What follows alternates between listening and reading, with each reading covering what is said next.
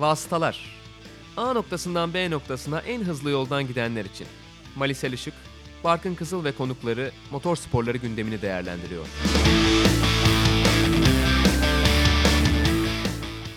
Sokrates Podcast'te Vasıtalar'da artık ikinci bölümle ben Malis Elişik Ben Barkın Kızıl. ve sevgili Serhan Acar bizlerle birlikte. Onunla Formula 1 konuşacağız tabii ki ve motor sporlarının son gündemini de ayrıca değerlendireceğiz. Öncelikle e, biraz MotoGP'den başlayacağız. Ondan bahsetmek lazım. E, Mark Marquez çok acayip bir sezonu geride bırakmaya doğru adım adım ilerliyor. Puan rekorunu da kırmaya ilerliyormuş. Onu şimdi hesaplarına baktık. E, Jorge Lorenzo'nun 2010'da 383 puan rekoru var. Ulaşılması zor, nefis bir sezon geçirdi diyorduk zamanında onun için ama Mark Marquez'in kalan yarışlarda iki buçuğuncu olması, ortalama iki buçuk sıra tutturması ona yarış başına 18 puan ve e, bu rekoru çok daha geliştirebilecek bir durum getiriyor. 400 puanı görme ihtimali var. Yani çok acayip gidiyor. Yani spor dünyasında, motor sporlarında hep böyle bir dominasyon dönemi oluyor. Belki en çok tartışılan şeylerden bir tanesi o ama e, hakikaten ya bir de şöyle bir durum var. Ya birinci ya ikinci oluyor. Onun dışında başka hiçbir sonucu yok bu sene. Çok nadir gördüğüm şeylerden biri aslında. Ee, aslında çalışmadığım yerden başlamış oldunuz MotoGP ile beraber. Ama e, yani bahsettiğine benzer bir dominasyonu işte zamanında Valentino Rossi yaptı. Ee, başka branşlarda Sebastianlar, Löp ve Ogier. Sonrasında Schumacher, şimdiki dönemde Hamilton. Bir yerden sonra bir sporcunun devamlı kazanması aslında sürdürülebilir açıdan baktığında çok büyük başarı. Çünkü o motivasyonu, o açlığı yakalamak 20'li yaşların ortasında çokça dünya şampiyonu olduktan sonra yani artık yapabileceği ne var ki motosiklet dünyasında Marquez'in? Hani bundan sonra hayatının sonuna kadar 5-6 kere daha şampiyon olur. 182 dünya şampiyonluğuna kariyerini bitirir. Gidebileceği bir yer yok ondan sonra. Çıtayı yukarı taşımakta kendinden başka rakibi yok. Beni gerçekten bu tarz işlerde hani işin e, tadını kaçırdığı bir gerçek. Bütün sporlarda böyle. Ama o sürücünün, e, o sporcunun yıllar boyu o motivasyonu bulup neredeyse hani tek rakibi THY modundayken kendi kendine geçmeye çalışarak hala diğerlerini geçebiliyor olması ki öbürlerine daha fazla bir açlık olması lazım yani. Bir türlü geçilemeyen bir şampiyon var ortada. Ee, o beni çok etkiliyor gerçekten. Yani insan hani her sene kendisini nasıl yeniden motive eder? İşte böyle motive eder belki de. Şimdi onun motivasyonu şu an belki şampiyon olmak değil. Puan rekorunu Evet. kırmak. Ee, onun için de hani bir bakıma sporu bir adamın alıp götürmesi sıkıcı bir şey ama öbür taraftan hani bundan 10 yıl 20 yıl sonra baktığımızda ya spor tarihinin en büyük adamlarını izledik, anlattık, gördük olacak. O da çok büyük bir aslında e, atlamamız gereken bir nokta gibi geliyor bana. Ama e, hani işin beni şaşırtan tarafı oluyor gerçekten. Yani hala nasıl ki hala dedim çok genç bir isim hala Evet. sporcu olarak. Ama hani bu motivasyonu bulup üstüne koya koya koya koya her sene yeniden piste çıkıp bütün yeni mücadeleyi göğüslemek büyük iş gerçekten. Yarışlar da keyifli oluyor bu sene. Yani son virajda geçiş yapılan yani aslına bakarsan şampiyonluk tablosunda F1'le de aslında bağlantısı bence var. Hani sen de aynı şekilde düşünürsün belki. Ee, yarışlar keyifli ama puan tablosunda sürücüler ya da pilotlar şampiyonasında iş zaten bitmiş görünüyor. Ama malzeme ürün keyifli. Yani Fabio Quartararo çok zorladı onu Misano'da ki gündemimiz minik bir şekilde oydu oraya bağlayacaktık. Ve dediğin gibi zaten işte dominasyon çok uzun süre taşıyabilmek, o mekanik avantajı sağlayabilmek ki Honda şu anda çok iyi bir motosiklet değil. Diğerleri çok ciddi problem yaşıyorlar. Öyle bakıldığında da şaşırtıcı yani. Biz e, İzgecan Günal'la konuştuk biliyorsunuz. Türkiye'de MotoGP'nin sesi kendisi. Ona şeyi sordum ben. Yani pist üzerindeki en yakın seri şu anda MotoGP mi diye sordum.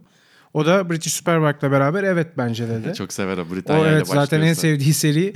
Ama gerçekten de ikisi de çok çok yakın yani hep son düzlükte belirlenen yarış galipleri olan seriler. Bu anlamda izlemesi çok keyifli. Ee, Marquez'le ilgili de şunu ekleyeceğim. Bir yarış fazla koşuluyor bu sezon 2010'a göre. Dolayısıyla şansı biraz daha yüksek olacak. Ee, bir de bir sezonda en çok puan toplayan sürücüler de zaten halihazırda 5. 362 puan toplamıştı 2014'te. Dolayısıyla bu rekoru da bence geliştirecek. Jorge Lorenzo'nun rekorunu da geliştirecek gibi gözüküyor. Bu dediğin şey önemli e, Maya gerçekten e, hani bir şekilde şampiyonluk mücadelesi yoksa bile daha doğrusu şöyle söyleyeyim tam dediğin gibi yarışlar keyifli ve çekişmeli rekabet dolu son anda kazanın belli olduğu şekilde geçiyorsa kimse şampiyonun puan durumuna takılmıyor. Ama hem yarışlar sıkıcı hem bir adam aldı götürdü bütün yarışları kazandı ve ondan sonra e, yarışta da bir numara yoksa o insanları daha çok rahatsız ediyor. Onun için e, dediğin de haklısın. Bir şekilde şampiyonun belli anlattığımız gibi ama e, neticede iş keyifli tekil yarışlarla gidiyorsa o o kadar çok rahatsız etmiyor. Öbür türlüsü daha da kötü yani. Ya bu Formula 1'de Monza'yı aslında bana hatırlatıyor. Şampiyona koptu gitti ama yarışı izlemek inanılmaz keyifliydi. Abi Çünkü işte ne olacağını bilemiyorduk. Ölümü görüp vereme razı oluyoruz. Durum bu aslında. Kötünün iyisiyle Bunun tam yaşıyoruz. tersini de gördüğümüz dönemler oldu. E, 2007'de, 2008'de hatta e, sonraki sezonlarda da pist üzerinde hep böyle bir geçiş azlığı vardı. DRS'ye kadar DRS'nin e, ortaya çıkmasını sağlayan sebeplerden bir tanesi oydu. Ama sezonun son yarışına kadar giden inanılmaz şampiyonalar da gördük bir taraftan. Evet, Arka arkaya çok efsane 2009 gibi hem heyecan olmayan hem geçiş olmayan hem de Evet. sezonun daha baştan koptuğu yıllar da Evet. vardı. Onun için ikisinden biri gittiği müddetçe halimize şükredeceğiz. ya. İkisinden ikisi ikisi bir arada çok nadir oluyor zaten. Onlar da efsane sezonlar arasına giriyor. Dört tekerden, e, iki tekerden daha doğrusu dört tekere geçmeden önce e, bir güzel tablo daha vardı. Ondan kısaca e, bahsetmek lazım belki. E, Misano World Circuit Marco Simoncelli'nin adını taşıyor. E, 2011'de kaybettiğimiz sürücü. Büyük ya yetenekti. Çok da geleceği parlaktı belki. Ve Paolo Simoncelli onun babası bir takım kurdu. Bu sene önce Jerez'de yani Marco Simoncelli'nin ilk yarış kazandığı yerde duble yaptı o takım. Sonra da Misano'da Tatsuki Suzuki kariyerinin ilk yarışını orada kazandı ve çok duygusal bir Çok podyumdu. dokunaklı olmuş evet onu ben de Ve öncesinde sonra. e, tweet de attı. Yani birkaç ay önce e, bir tweet'i var işte sizin için bu takımla yarış kazanacağım Bay Simoncelli diye böyle onlar çok böyle bir de sosyal medyayı daha mektup yazar gibi kullanıyor ya Japonlar hala öyle bir adetleri var. O da güzel noktalarından bir tanesi. Güzel bir dokunuş olmuş hakikaten. Güzel bir hikaye olmuş Evet yani. bu ara biraz duygusal zaten motor sporlarında üstüne güzel geldi. Hemen dört tekere pası atalım. Ee, Ayhan Can Güven Porsche Carrera Cup Fransa'da Manikur'da çok iyi işler yaptı. Ayhan Can Güven ve Porsche Super Cup uzmanımız. Estağfurullah. Özellikle Carrera Cup'ta yani çok fazla takip edemiyoruz Türkiye'de. Biliyorsun YouTube linkiyle biraz işliyor bu işler. Ee, dolayısıyla yayını takip etmek biraz zahmetli ama çok iyi bir hafta sonu geçirdi Ayhan Can bir kere daha. Ee, ilk yarışta ikinci, ikinci yarışta birinci oldu. Ve birinci olurken paramparça etti ortalığı. Hem tur rekoru hem pole pozisyonu hem galibiyet. Yani çok yetenekli bir sürücü olduğu kesin çok da genç. Valelunga'da biliyorsunuz Uluslar Kupası var. FA Uluslar Kupası yarışı. Çok az kaldı. 1-3 Kasım'da Salih Yoluç'la beraber yine direksiyonu paylaşacaklar ki son şampiyon olarak pistte olacaklar. Serhan abi sen de takip ediyorsun Ayhan Can'ı. Ben Ayhan Can'ı e, yani babası Hakan Güven'den e, dolayı ilk tanıdık. Onun çocuğu olarak karting'e başlayan bir hani babanın işte ufak çocuğu olarak. Ama şu anda Hakan abiyle de bu arada hala devamlı konuşuyoruz. Sürekli diyorum abi sen artık senin pabucun tam da sen artık Ayhan Can'ın babası oldun. Eskiden Ayhan Can ünlü yarışçı Hakan Güven'in oğluydu. Ayhan Can'ın kartingden bu yana zaten yeteneği olduğu çok aşikardı ama bunu doğru takımla doğru bütçeyle e, doğru sezonda birleştirmek çok önemli mesele. Şimdi e, benim çalıştığım aydınlatma şirketinin patronu Cenk Çeyişakar da Porsche'de uzun yıllar yarıştı. Tek marka kupalarının kendine özgü bir zorluğu var. O da hani rekabet o kadar yakın ki şimdi işte Formula 1'de ya da MotoGP'de iyi bir motorla bazen vasat bir adamı kazandırtabiliyorsunuz ama Porsche'de öyle bir şansın yok. Bütün ekipman eşit. Sizin doğru ayarı yakalayıp önce sıralama turu çok önemli. Geçiş çok az oluyor. Sen benden daha iyi biliyorsun. Ben keyifle evden takip ediyorum. Olunca da e, temiz sadece. olmuyor abi biliyorsun. Temiz olmuyor. Tabii temiz kan da götürüyor. inceleme oluyor. Ee, Önden canım Yani, sıkıldı bildiğin gibi. Aynen kan gövdeyi götürüyor. Dolayısıyla hani o arenada e, aslında çoğu zaman cumartesi günü sıralama turu yarışın kaderini belirliyor. Yani tek turda bir şey yaptıysan o seni bir yere taşıyor. Yapamadıysan zaten yarışta 1-2 sıradan fazla kazanamıyorsun. Mümkünatı yok çok fazla. O açıdan Ayhan Can'ın ben yani gidişatını çok büyük keyif ve gururla takip ediyorum. Çünkü e, yani geçtiğimiz senelerde hem bu kadar üst düzey performansı bu kadar istikrarla birleştiremiyordu. Ara ara yine hızını gördüğümüz oluyordu ama bu yıl böyle bildiğin ki Porsche Mobile Super Cup hakikaten çok zor. Dünyada 25 tane Porsche organizasyonu var. Resmi Porsche'nin adını taşıyan işte Güney Amerika var, işte Asya Pasifik var vesaire. Ya bunların da en kaymak noktası. Yani Porsche e, Sport'un ürettiği işte her yıl ortalama 200 yarış otomobili üretiyorlar. En iyi 30'unu verdiği ilk önce bu takımlara gidiyor. Yani aslında dünyanın en iyi Porsche'leri de takımların emrinde. Orada yarışmak hani yarışmak bile çok zor arenaya çıkmak. Çünkü zaten hani ne kadar paranız olursa olsun sizi orada yarışa almıyorlar. Porsche'nin birçok kas sistemi gibi bir puantaj sistemi var. belli başarıları kazanmadan o arabaya bile ulaşamıyorsun. Bırak yarışmayı. O açıdan Ayanca'nın kendini taşıdığı yer gerçekten takdire şayan. Ben hakikaten hani e, önümüzdeki yıllarda çok ciddi şekilde profesyonel bir GT sürücüsü görüyorum Ayhancan'da. Hatta bazı takımların işte e, imkanları kendisine sunulan e, yarışma anlamında gittikçe daha iyiye gidiyor. Çünkü onunla da e, temas halindeyiz. E, çok ciddi şekilde belki Le Mans 24 saatte yarışan bir Türk sürücüyü e, daha önce izledik ama yani kazanmak üzere yarışabilen bir takımda profesyonel olarak kendisine yer bulacak bir potansiyel görüyorum. Porsche'de şampiyonluk şansını da bu sene yani çok e, alışma yılıydı ama daha başlarken yarış kazandı bir çaylak olarak. Gelecek senelerde ciddi ciddi Porsche Mobil bir Süper Cup'ta dünyanın en iyi Porsche sürücüsü görüyorum ben şu anda. Ya zaten o, o öyle kumaş demişti. ve potansiyel var yani. İkinci sezonumu ben kazanmak istiyorum demişti. Öyle de olacak diye umuyoruz yani. Heyecanla, keyif ve takip ediyoruz, destekliyoruz. Yani şu anda bunun yapmaması hiçbir sebep yok. Bir sürü pistte şu anda Mobil 1'de yani Süper Kupa'da tecrübe kazanıyor. Daha önce yarışırsanız bir o arana çok farklı. Ondan dolayı da e, geleceği çok parlak. Muhtemelen Türk otomobil sporu tarihinin en başarılı pist sürücüsünü konuşuyoruz şu anda. Gelecek potansiyeline baktığımızda. E, yani Allah yolunu açık etsin daha fazlasını keyifle takip edeceğiz. Hani destekleyip, alkışlayıp gurur duyuyoruz. Göğsümüzü kabartmaya devam ediyor. Bir de ufak bir teaser da ve- veriliyor aslında bakarsan. Motorsporları dünyasında oradan çıkıp insanların neler yaptığını da görüyoruz. Daha yeni Rene Rast ikinci kez DTM şampiyonu oldu. Öyle bir yerden şampiyon olarak çıkan yine eski Yeren Blackemolen'le birlikte e, Rene Rast'ın Porsche Super Cup'ta şampiyonluğu vardı. Oradan başarı elde ederek çıkan insanlar mutlaka bir yerlere gidiyorlar. Dediğim gibi yine DTM örneğini verdiğimiz gibi. O yüzden hakikaten beni de çok heyecanlandırıyor. Ve bir taraftan hani vizyonlu bir yaklaşımla parlak bir kariyer görünüyor gibi. Açıkçası bakalım ne olacak. Bir de bir taraftan motorsporları oyunlarına çevirmişler. GT Uluslar Kupası'ndan ziyade karting, e, dijital diye seri eklemişler. E-spor dememişler o da ilginç. Belki lisanslıdır bilemiyorum. E, birkaç farklı kategori haline getirmişler. Belki ilerleyen yıllarda daha kalabalık gidebiliriz. Motorsporları olimpiyatlarına benzer bir şey oluşturma çabasında galiba FIA. O biraz netleşsin onu da belki daha sonraki programlarda konuşuruz. Biraz da toz toprak diyelim mi asfalta geçmeden önce peki? Diyelim ve Ayağımızın tozuyla geldik buraya senle. Evet, e, Marmaris'te Türkiye Rally'sini e, takip ettik. Ben e, Türkiye'de 8. kez yapıldı Dünya Rally Şampiyonası. Ben ilk altısında iki tanesi de basın sorumlusu, kalan dört tanesinde genel sekreter ve start finish ya da seyirci etapını sunan insan olarak büyük bir keyif ve gururla görev yaptım. Şimdi yıllarca 8-9 ay süren bir mücadele Dünya Rally Şampiyonası. Açıkçası biz Türkiye'de bütün uluslararası yarışları yaptık Mali gayet iyi bildiğiniz gibi. Barkın senin de öyle yani. Formula 1, FIA GT, World Touring Car, işte Cross Country Dünya Kupası, Dünya Rally Şampiyonası, Avrupa Şampiyonası aklınıza ne gelirse açık Motocross fark, geldi iki sene önce. Motocross, MotoGP açık farklı en zoru Dünya Rally Şampiyonası.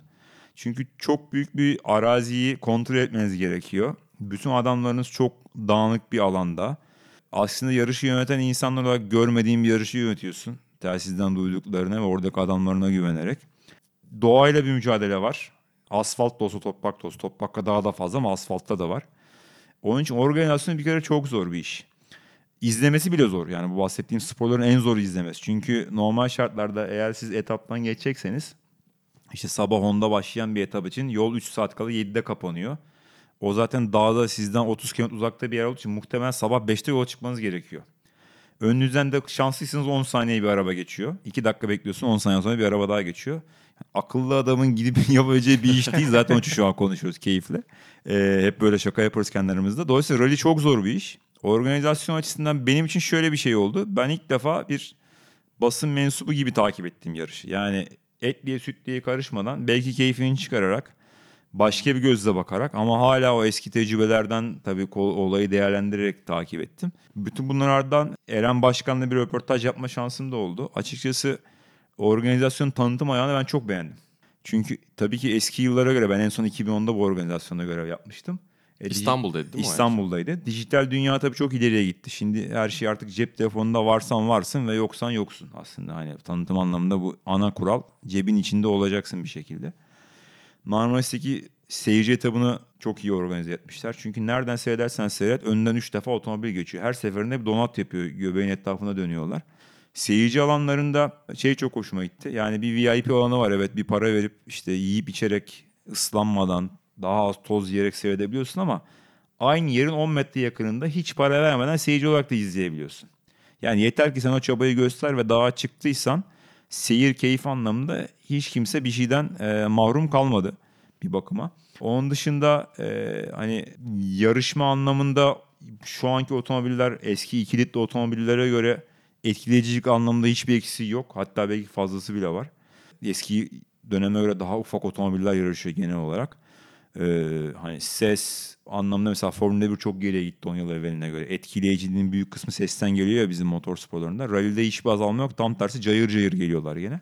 Benim için çok keyifli bir etkinlik oldu. Çünkü bir yandan eski anılarımız depreşti. Bir sürü eski dostla görüşmüş olduk. Bir yandan ilk defa bir takımla beraber ki ben e, Castro Ford Team Türkiye ile beraber gittim. Onları takip ettim M Sport'la beraber ağırlıklı olarak. Onların o macerasına e, dair bir pencere açmaya çalıştım. Çünkü gene işin içinde yer almadığınız zaman sizler gibi bizler gibi ya televizyonda arabanın içinde konuşan bir adam, direksiyon sallayan başka bir adam var. İşte kaza yapıyor, kazanıyor vesaire. Arkada inanılmaz bir mücadele var. Yani takım olarak da bu böyle bir buzdağı orası. Korkunç bir mücadele var.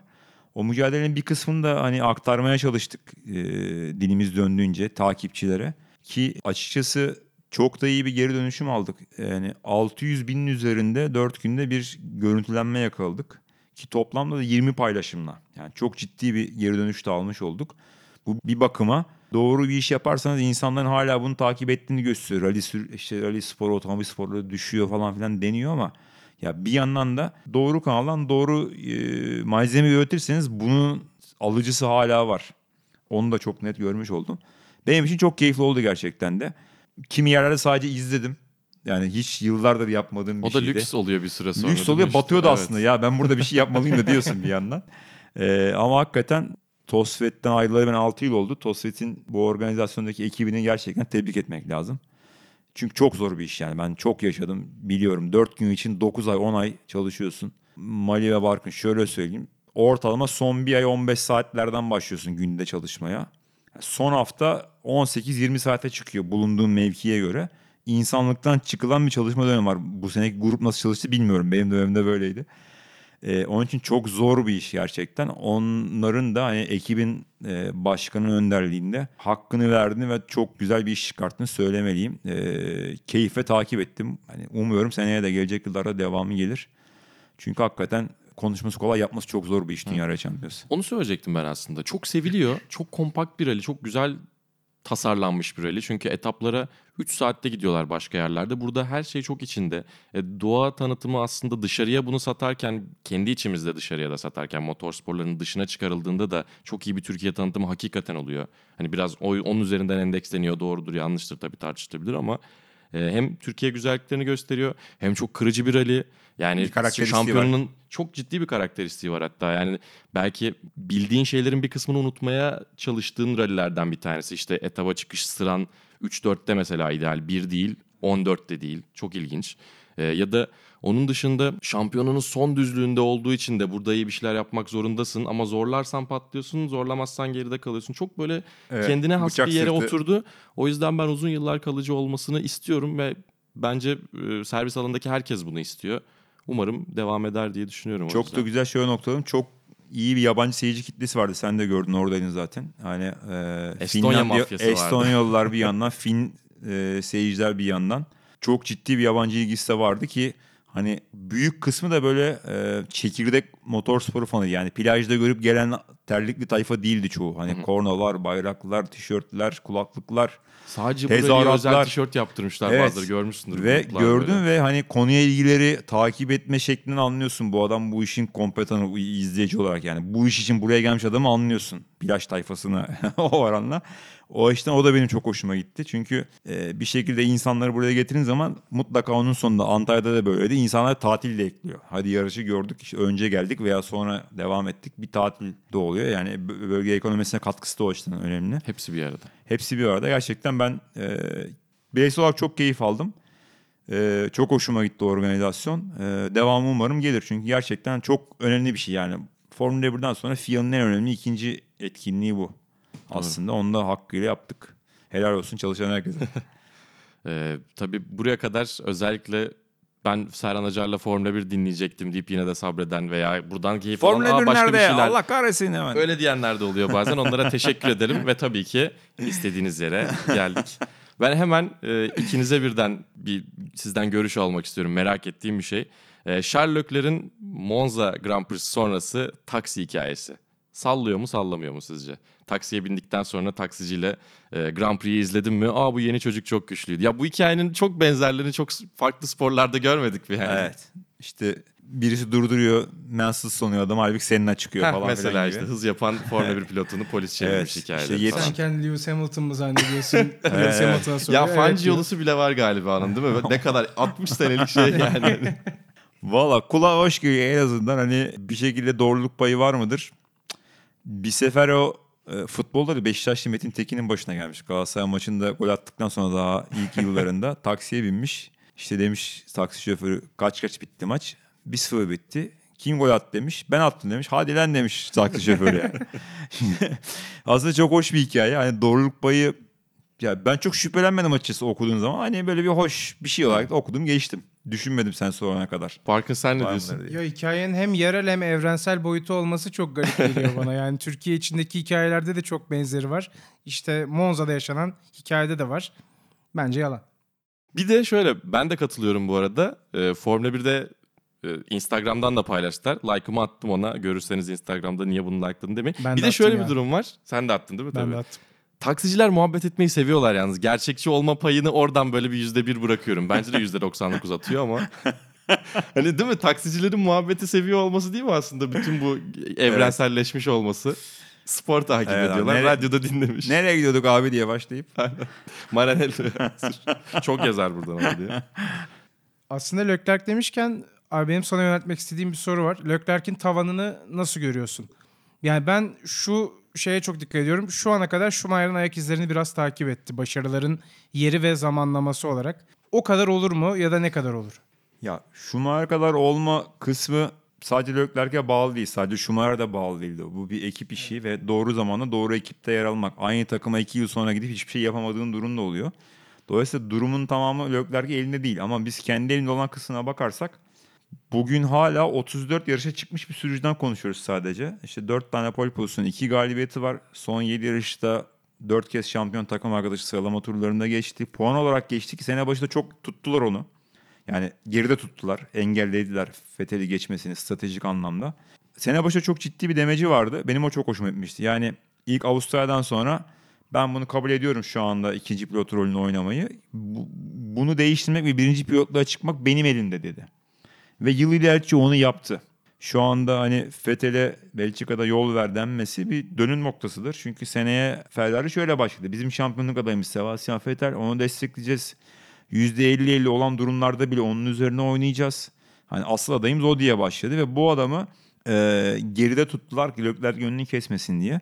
Açıkçası geçen sene Sauber'de geçirdiği yılda e, hani o çaylak hatalarını birkaç sefer yaptı ama önemli olan öyle birkaç yarış çıkar ki ortaya ya bu adamda bu kumaş var dersin. Onu bir gösterdi. Devamında artık hani Ferrari'nin bu yılki başarısızlığını düşünürsen Vettel ve Raikkonen devam etseydi muhtemelen şu anki heyecan dalgası bile olmayacaktı. Muhtemelen Belçika'yı da kazanamamış olacaklardı. İtalya'da büyük ihtimalle Ferrari mağlup olmuş olacaktı Mercedes'e. Yani elde kocaman bir sıfır da olabilirdi. Ben Leclerc'in seçilmesine şaşırdım. Çünkü hep beraber kabaca son 30 yılını yakından takip ediyoruz. Hiçbir zaman Ferrari bir yılını tamamlamış bir adamla yarışmadı. Hiçbir zaman. Onlar hep yıldızlaşmış bir adamı otomobile oturup şampiyon olan işte zamanında Schumacher, ondan önce Prost, ondan önce işte e, Andretti sıkıştıkları zaman adamlar Mario Andretti çağırdılar geriye yani. Devamında son dönemde işte yıldızı parladan şampiyon olamayan Raikkonen sonrasında çifte şampiyon Alonso hep böyle şampiyonluğa oynamış veya şampiyon olmuş bir isim oturttular otomobile. Hatta yandaki ikinci pilot yancı diyeceğim Massa ve Barrichello ile bile bir şeyler başarmış adamlar olarak geldiler. Ferrari'ye. Şampiyonluk kaçırdım aslında. Evet en azından hani bir şeyleri kanıtlamış adamlar olarak geldiler. O açıdan Leclerc Ferrari standartlarında çok tecrübesiz bir isimdi. Ama müthiş bir sezon çıkartıyor. O şampiyon kumaşının olduğunu görüyoruz. Çünkü bir kere çok e, otomobil dışında yani Harry Potter gibi böyle bir şirinliği var. Yani efendi, sakin, alçak gönüllü ne konuştuğunu biliyor. Doğru mesajları doğru yerde veriyor. Duygularını kontrol edebiliyor. Sempatik. Bütün bunlar hani işin pazarlama kısmındaki artılar. Otomobile bindiğinde de tam tersi özellikle Avusturya'dan sonra canavara dönüşen hani tekerlek tekerleğe mücadeleden kaçınmayan, Verstappen'den, Vettel'den ve Hamilton'dan korkmayan, çekinmeyen bir sürücü var. Bu da o bizim hepimizin gayet iyi bildiği sizlerin de. Şampiyon pilotun acımasız ve agresif olma nosyonu vardır. Onu yapamazsanız hızlı olma sizi kurtarmaz. Evet değil mi? Motor sporlarında efendi adam efsane Yok. olmuyor. Şampiyon Aynen. olabiliyor bazen ama efsane... Efendim adam senin benim gibi anlatıyor işte. Başka da bir şey olmuyor. Teşekkür ederiz. Dolayısıyla Alttan e, alta iltifatı da aldık. Estağfurullah. Keyifle. Dolayısıyla toplamda o kumaşın olduğunu görüyoruz. Hoşuma giden yönlerden bir tanesi çok uzattım. Çok çabuk gelişiyor. Hatalarından ders almaya başladı. Çünkü sıralama turuna yönelik Monaco'dan sonra ben ayarlarımı değiştirmem gerektiğini fark ettim dedi. Son 7 yarışa baktığımızda o yaptığı çıkarımların doğru olduğunu görüyoruz. Macaristan'dan sonra dedi ki ya Vettel beni geldi lastik kullanımıyla geçti. Benim buna çalışmam lazım dedi. Belçika ve İtalya'da Vettel'den daha iyi lastik koruduğunu görüyoruz. Avusturya'da Verstappen'e pist üzerinde geçilip mağlup oldu. Oradan öğreneceğini öğrendi. İngiltere'de çok daha dişli bir Leclerc gördük. Keza İtalya'da ve Belçika'da hani iş kapışmaya geldiğinde daha agresif kapışabilen bir adam gördük. Bunlar çok önemli çünkü şunu da söyleyip noktalayayım. Kendi kendini eleştiriyor. Çıkıp mesela bu kadar çok hata yapmamam lazımdı diyebiliyor. Ben bunu öğrenmem lazım. Bir daha tekrarlamamam lazım diyor. Onu sırf geyik olsun diye söylemiyor bu arada. Yani çünkü bir sonraki yarışta onu azalttığını görebiliyoruz. Yani bir Schumacher olur mu? Sporcu yeteneği olarak kendisini ne kadar geliştirebileceğini bilmiyoruz şu an. Ama kumaş olarak önümüzdeki 10 yılda muhtemelen ağırlıklı Verstappen ve Leclerc'i iki büyük takımda kafa kafaya. Alttan gelen kısımda da onları zorlayabilecek Russell'ı ve Ocon'u muhtemelen izleyeceğimiz bir dönemin ilk emarelerini alıyoruz şu anda. Yani Hamilton Vettel jenerasyonu bıraktığı zaman yani muhtemelen biz Verstappen ve Leclerc göreceğiz. Karting'de bile kapışmış adamlar bu arada. Ben de heyecanla bekliyorum kafa kafaya geldikleri zamanı. Onun için Ferrari gerçekten doğru at oynamış. Genç, sürücü akademisi aldıkları yıldan bu yana doğru yetiştirdiler. Jules Bianchi belki de o akademinin ilk ürünü olacaktı. Olamadı, ömrü vefa etmedi. Ee, ama sonunda Ferrari yıllar sonra kendi Vettel'ini yarattı. Yani kendi sürücüsünü yarattı ve önünde çok parlak. Çok konuştun değil mi? Program bitti. Estağfurullah. Konuş diye. Ben yine size sizden tepki almak istediğim güzel böyle birkaç tane başlıkta seçtim. Araya katmalık en azından. Ee, McLaren'in iyi gidişatını bozmak için Helmut Marko Lauda ile konuşarak Lewis Hamilton'ın Mercedes'e önermiş. Böyle bir haber çıktı. Yani Helmut Marko'nun kendi açıklaması. Hani en azından Mer- Mercedes'e geçsin McLaren'dan. O McLaren'ın yükselişini biraz bozalım deyip ondan sonra bunun bu kadar ters tepmesi. Karma denen bir şey var ya. Ama Varsa ya. Helmut Marko da çok biriktiriyor karmayı. Yani evet. Hakikaten ya yani. Acayip acımasız adam yani. Bir takım demeçleri saçmalığın sınırlarında geziyor. Geçen şey dedi işte Mercedes her şeyi önceden öğreniyor. Bunu kanıtlayamam ama ben buna inanıyorum falan dedi. Ondan sonra bir yandan hani e, o demin konuştuğumuz e, şampiyonu yaratacak acımasızlığı sonuna kadar gösteriyor. Bir yandan bir şekilde işte Demeç'te 7 6 yıl 7 yıl evvelki bir hikayeyi gündeme getirip kendine payda çıkartıyor takımı adına da. Konuşuluyor sonuçta. Evet. Ee, o açıdan hani muhtemelen Kiyata veya Gazi'ye sorsan aynı şeyi söylemezler ama bence kendi takımı için hep doğruları yapıyor. Yani onların ne, niyeti sonuçta yeni bir Vettel, şu anki Vettel değil, eski şampiyon Vettel, yeni bir Verstappen yaratmak istiyorlar. Yeni bir Ricardo yaratmak istiyorlar. Verstappen bile yeniyken yeni Verstappen'i arıyorlar. Çok bir de şu var, istediğin kadar gıcık ve huysuz bir ihtiyar olsun. Şu anda Formula 1 Dünya Şampiyonası ilk 10 sürücünün 7'si Red Bull programının ürünü. Hamilton, Bottas ve Leclerc hariç hepsi Red Bull sürücü programının üyesi olmuş. Toro Rosso veya Red Bull'da yarışmış. Yarışlar kazanmış ve şu an ilk 10 sayayım hemen. Verstappen, Vettel, Gazi, Sainz, Ricardo, Albon, Kvyat. Yani Leclerc'ten sonra 5'ten 10'a kadar hepsi Red Bull üyesi. Bir de Verstappen. Dolayısıyla yaptığı işte doğru. 20 pilotun o 7'sini şu anda yetiştirmiş bir Daha adamdan bahsediyoruz. Onun için de hani e, gıcık falan ama doğru işi yapıyor yani. Ben sadece McLaren'in gidişatını bozduğunu söyleyeceğim. Bunu başarmış yani. Güzel doğru aslında. Ama daha fena bir gidişata sebep olmuş. Da Vallahi artık... voodoo büyüsü yapmış McLaren yani. Ama çok doğru evet doğru doğru noktadan yakaladın. Mercedes ilk olarak bir de Hamilton yerine Nick Heidfeld'i düşünmüş. Oo, bunu bilmiyordum. Gerçekten yüzyılın hatası olurmuş yani. Değil mi? ya, direkten dönmüşler aslında. İşte Evet. bazen böyle hakikaten e, yıldızlar denk gelir ya da Evet. işte gezegenler denk gelir derler ya hakikaten. Ya 2012 Singapur'da Hamilton liderken vites kutusundan kaldı. Sonra o hafta gitti Mercedes'le anlaştı. Bıktı çünkü yani yıllardır gelmeyen şampiyonluktan. Otomobil hızlıysa dayanıksız, dayanıklıysa yavaş. İkisi bir türlü bir araya gelmiyor. O seneki otomobil en hızlı otomobildi. Bu sefer operasyon hatası çok yaptılar. Hep pitte çuvalladılar. Belki o yarışı Hamilton kazansa devam edecekti. Gitti Mercedes'e hatta hayatın kumarını oynadı falan dediler. Tarih değişti resmen. Ha, Sporun kelebek etkisi değişti. değil dişli etkisi bu hakikaten. Acayip haberler. İşte yıllar geçtikçe geriye dönük bile çıkabiliyor bazı şeyler. O da çok ilginç bence. Ee, 2021'de Serhan abi biliyorsun önemli değişiklikler olacak. Senin bu konuyla ilgili videon da var hatta Sokrates YouTube kanalında. Sence bu değişikliklerden sonra dominant olan takım değişecek mi? Yani şu ana kadar bir dominantlık dönemleri olduğunu görüyoruz bana sorarsan üst üste. Değişiklik olacak mı? Ne düşünüyorsun bu konuyla ilgili? Evet. 4 yıl üstü Red Bull 6 yılda da Mercedes şampiyon olmadıktan sonra ben değişmesini istiyorum açıkçası. Sonuçta biz motorsporu niye takip ediyoruz? Doğru bir rekabet ve heyecan olsun. Farklı kazananlar hatta mümkünse güçsüz biri kazansın. O her zaman insanın hoşuna giden bir psikolojidir. Muhtemelen şu anki şekilde devam etseydi önümüzdeki 8-10 yılda da biz gene Red Bull, Ferrari, Mercedes'ten başka kimseyi kazanırken görmeyecektik. Benim daha önce kural değişikliklerine göre bunda biraz daha fazla umudum var. Çünkü Ross Brown işin başında. Bu adam takım tasarlayarak ve yarıştırarak şampiyon olmuş bir adam. Takım patronu olarak şampiyon olmuş bir adam.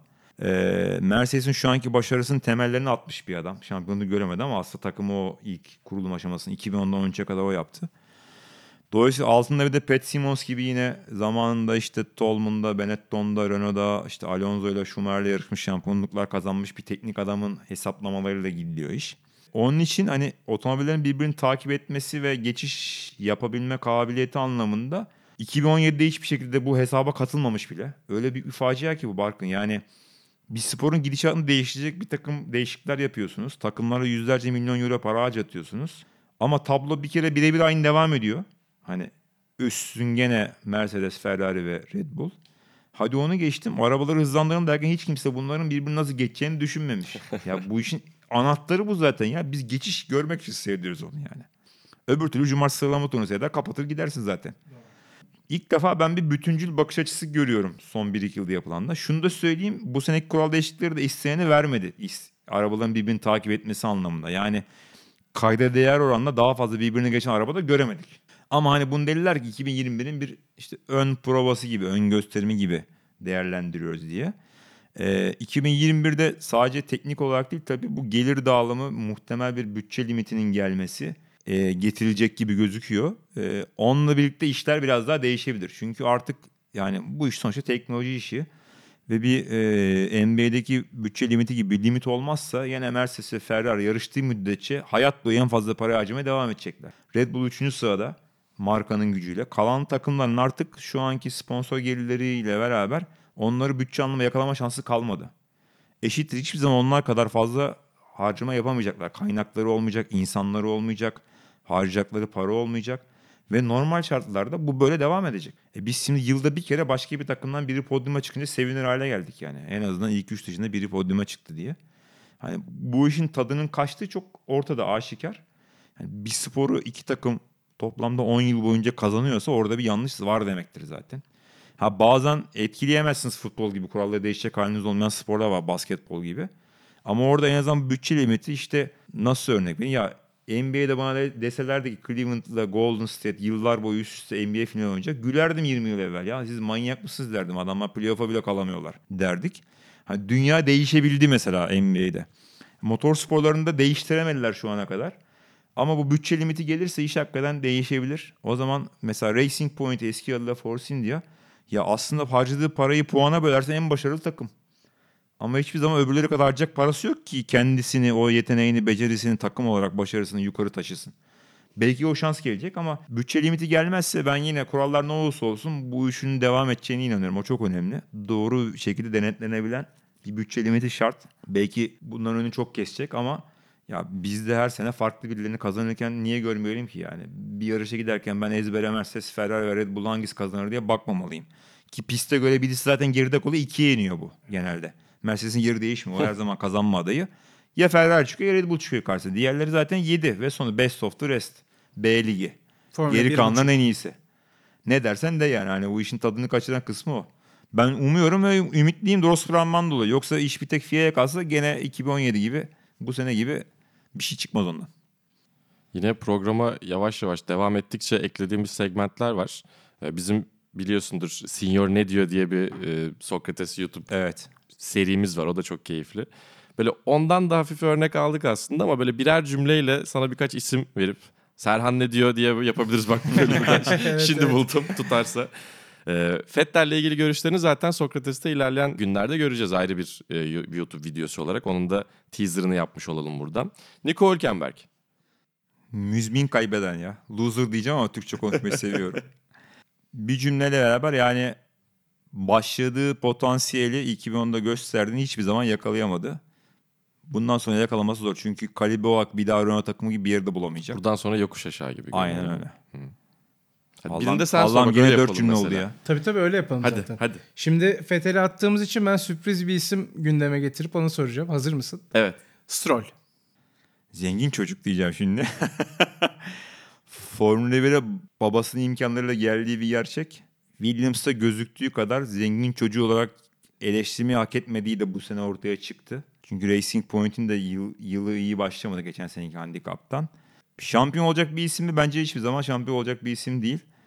Ama babasının parası olmasa da bir Red Bull desteği gibi bir şeyle orta sıralarda yarışabilecek bir yeteneği olduğunu düşünüyorum. Ötesini pek göremedim şu ana kadar. Ama dendiği kadar da yeteneksiz değil herhalde. Yok. Abi şimdi onun babasının parasını bana versen ben aynı şeyi yapabilir miyim? Sen yapabilir misin? Aynen Öyle öyle. bir durum yok yani. Yani sadece cüzdanı sağlam değil diyelim. Cüzdan sağlam olsa tabii çok Cüzdan önemli çok ama bir tek sağlam cüzdanla ama- olmuyor. Geri kalan hani çünkü hakikaten alt serilerde iyi işler yaptı tamam büyük bir maddi destek vardı Prema ile falan ama Ya bir olsun. sadece bir örnek vereceğim. Hep vermeyi çok seviyorum. Dinleyeceğiniz de bilir zaten. Ya insanın göz açıp kapama süresi 0.3 saniye ya. Ya biz 5 kilometrede Barkın Mali'yi 0.3 saniye geçse ya bugün Mali çuvalladı falan diye anlatacağım ben. Yani marj o kadar küçük ki bir tek parayla o işi başarmanız mümkün değil ya. Doğru. Oraya gelen herkes mutlaka bir noktada hak etmiş oluyor. Onu, Evet. onu kafada Bu bütün dünya şampiyonu için gerekiyor. geçerli. MotoGP'si de Doğru. böyle, rally de böyle. Kilometrede yarım saniye oynadığı zaman öbürü çok geçmiş oluyor. yani. Daniel Ricciardo. Neşeli çocuk değil. ben onun da dünya şampiyonu olarak göremiyorum. Niye göremiyorum? Çok eğlenceli. Evet belki her zaman en eğlenceli adam olarak kalacak. Bir kere Red Bull'daki son iki yılında Verstappen hız olarak onu çok daha tecrübeyle geçti. Ara ara yarış kazanacak ama bazı haftalarda Red Bull'da bile hiç ortada gözükmediği çok yarış oluyordu. Yani o bir sezon boyu devam eden bir istikrar. Mesela Perez'in yeteneğine oranlarsan Ricardo'dan daha istikrarlı bir adam. Belki onun kadar tek turda hızlı bir adam değil ama otomobille hep benzer yerlerde gezinebiliyor otomobilin performansı kadar. Ricardo'nun hiç ortada olmadığı haftaları görüyoruz. Dönem dönem o modunda olursa otomobil ötesine geçtiği de oluyor ama onu sürdürülebilir bir yıla taşıyamadı şu ana kadar. Onun için ben bir şampiyon göremiyorum Ricardo'dan ama tabii ki yarış kazanmış bir isim zaten. Çok eğlenceli. İnşallah 10 yıl daha yarışır. Eğlendirir bizi. Kaç İlk cümle, kaç cümle oldu? Ya bir cüm- neşeli çocuk dedim bak bana fırsat versen böyle oluyor. Sus. cümle Peki. cümle. Yani Tamam, bir, bir tek birer cümle. cümleyle Tamam. yaparız bence. Tamam. Yo bence böyle daha iyi. Olur. Öyle de Hatta olur. benim sormak istediğim bir şey daha Olur. var. Bir daha sizce şampiyonluğa oynayabilecek bir takımda yarışma şansı var mı Ricardo'nun bu saatten sonra? Bir geri adım çünkü Renault bana sorarsanız. Uzun vadeli bir proje diyorlar ama hiçbir garantisi yok yani. Renault istenen yeri yakalayamazsa ben de onu düşünüyorum. Bir daha şu an üç büyüklerin birisine dönme şansı yoka yakın. Yani çünkü tren kaçmış olacak. Yaş olarak da kaçmış oluyor. Hmm. Doğru. Şu an olarak. Red Bull için yaş olarak kaçmış Tabii. oluyor. Yani Doğru. Destek rolü için bir yer birileri taşır mı onu bilemiyorum. Ama artık hani önümüzdeki yıldızlar gözüktüğü gibi Leclerc'le Verstappen asıl adamlar olacak gibi. Taşırsa kendini Ocon ve Russell bir yere çıkabilir. Onun hani 2-3 yıl sonrasındaki durumu daha da yaş olarak olumsuz olacak kendisi adına. Carlos Sainz? Babasını çok seviyorum. Hayranıydım. Tek cümlede söyleyemedim. Onda bile ya. yavaş yavaş oluyor değil mi neredeyse işte. Carlos Sainz'ın babası. Evet ben Carlos Sainz Junior diye anlatıyordum ilk 2-3 yıl. Şimdi Artık artık, Carlos Carlos, Sainz. Sainz demeye başladım. Babasına senior diyorsun herhalde. Babasına evet ama hakikaten babasının yeri çok ayrı bende. Anne baba demişken aslında bir sonraki ismimizle de güzel bir bağlantımız var. Adı geçtiği zaman hep o muhabbetten bahsedeceğiz herhalde. Alex Albon. Annesinin adını biliyorsun değil mi? Yok. Kankamol Albon. Böyle yazılıyor, böyle okunuyor. Baya arkadaşlık isteği anlamında gibi. Çok iyi değil mi ya? Ben Vallahi. gör, gördüğümde gülüyorum. yani. Öğrenmenin sonu yok gerçekten. Teşekkür ettim. Süper bir şey. Bir yayında çok güzel kırmızı bayrakta çok güzel. Albon'da şampiyonluğa çıkar mı bilemiyorum. Cümlemi bitirmedim. Hala aynı cümleye devam ediyorum. Yarış Süper. kazanacak potansiyel sonuna kadar var. Bu 9 yarış çok kritik dedim bitirdim. Bravo. Bravo. 9 değil 7 bu arada. 9'un 7 ikisi gitti. Tek cümle deyince saçmaladım gördüğün gibi.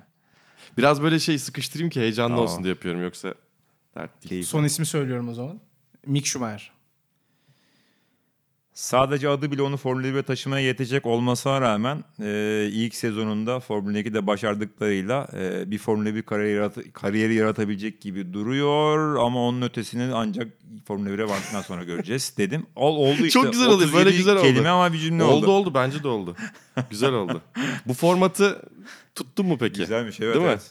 Arada yapabiliriz. Bir de Size virgül uyan bir şey değil attıkça- ama abi biz konuşarak Evet, gevezelik evet. yaparak e, İşte o yüzden eğleniyoruz. zor zaten. O Onun için yüzden zor. sıkıntılı. Yani hani- Allah'tan tek kelime demiyorsun. Onu desen tam yandım. ya. ben o yüzden kendimi soran olarak konumlandırdım Ha, ki Sen kaçtın. cüm- tek cümleyle ben açıklamak zorunda kalmayayım diye. Ya tabii şöyle de bir durum var. Ee, ne Ben vasıtalara... sana sordum bir tane. Yarış, Hadi. yarış anlatmak. Nasıl bir his? Ne hissediyorsun tek cümle? Bak ne kadar güzel. Ne kadar sessizlik olacak onun üzerine bir düşünürüz. Cümlem bitti bu arada. hadi. Değil mi? Cevap verene kadar zaten cümle bitti. Güzel. Yarış anlatmak nasıl bir his?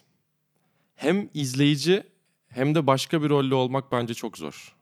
Çünkü ben izleyici de olmak istiyorum. İzleyiciyim de. Ama onun dışında başka bir... ya aynı anda iki karakteri birden bile yürütüyorsun bazen neredeyse. Sen ne dersin Barkın? Ben tam tersi düşünüyorum. Bence anlatarak izlemek çok keyifli çünkü daha çok içine giriyorsunuz.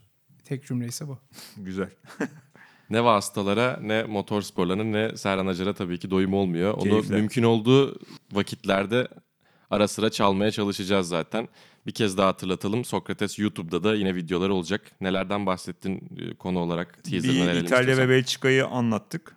Hatırladık daha doğrusu. Bir Schumacher'in sağlık durumu geçen hafta çıkan haberlerin ardından biraz ondan bahsettim. Nelerin olabildiğini ve olabileceğine dair. Bir de ne olacak bu Sebastian Vettel'in hali diye bir bölüm yaptık. ne olacak Ferrari'nin halinin yeni versiyonunu 2.0'ı anlatmış olduk.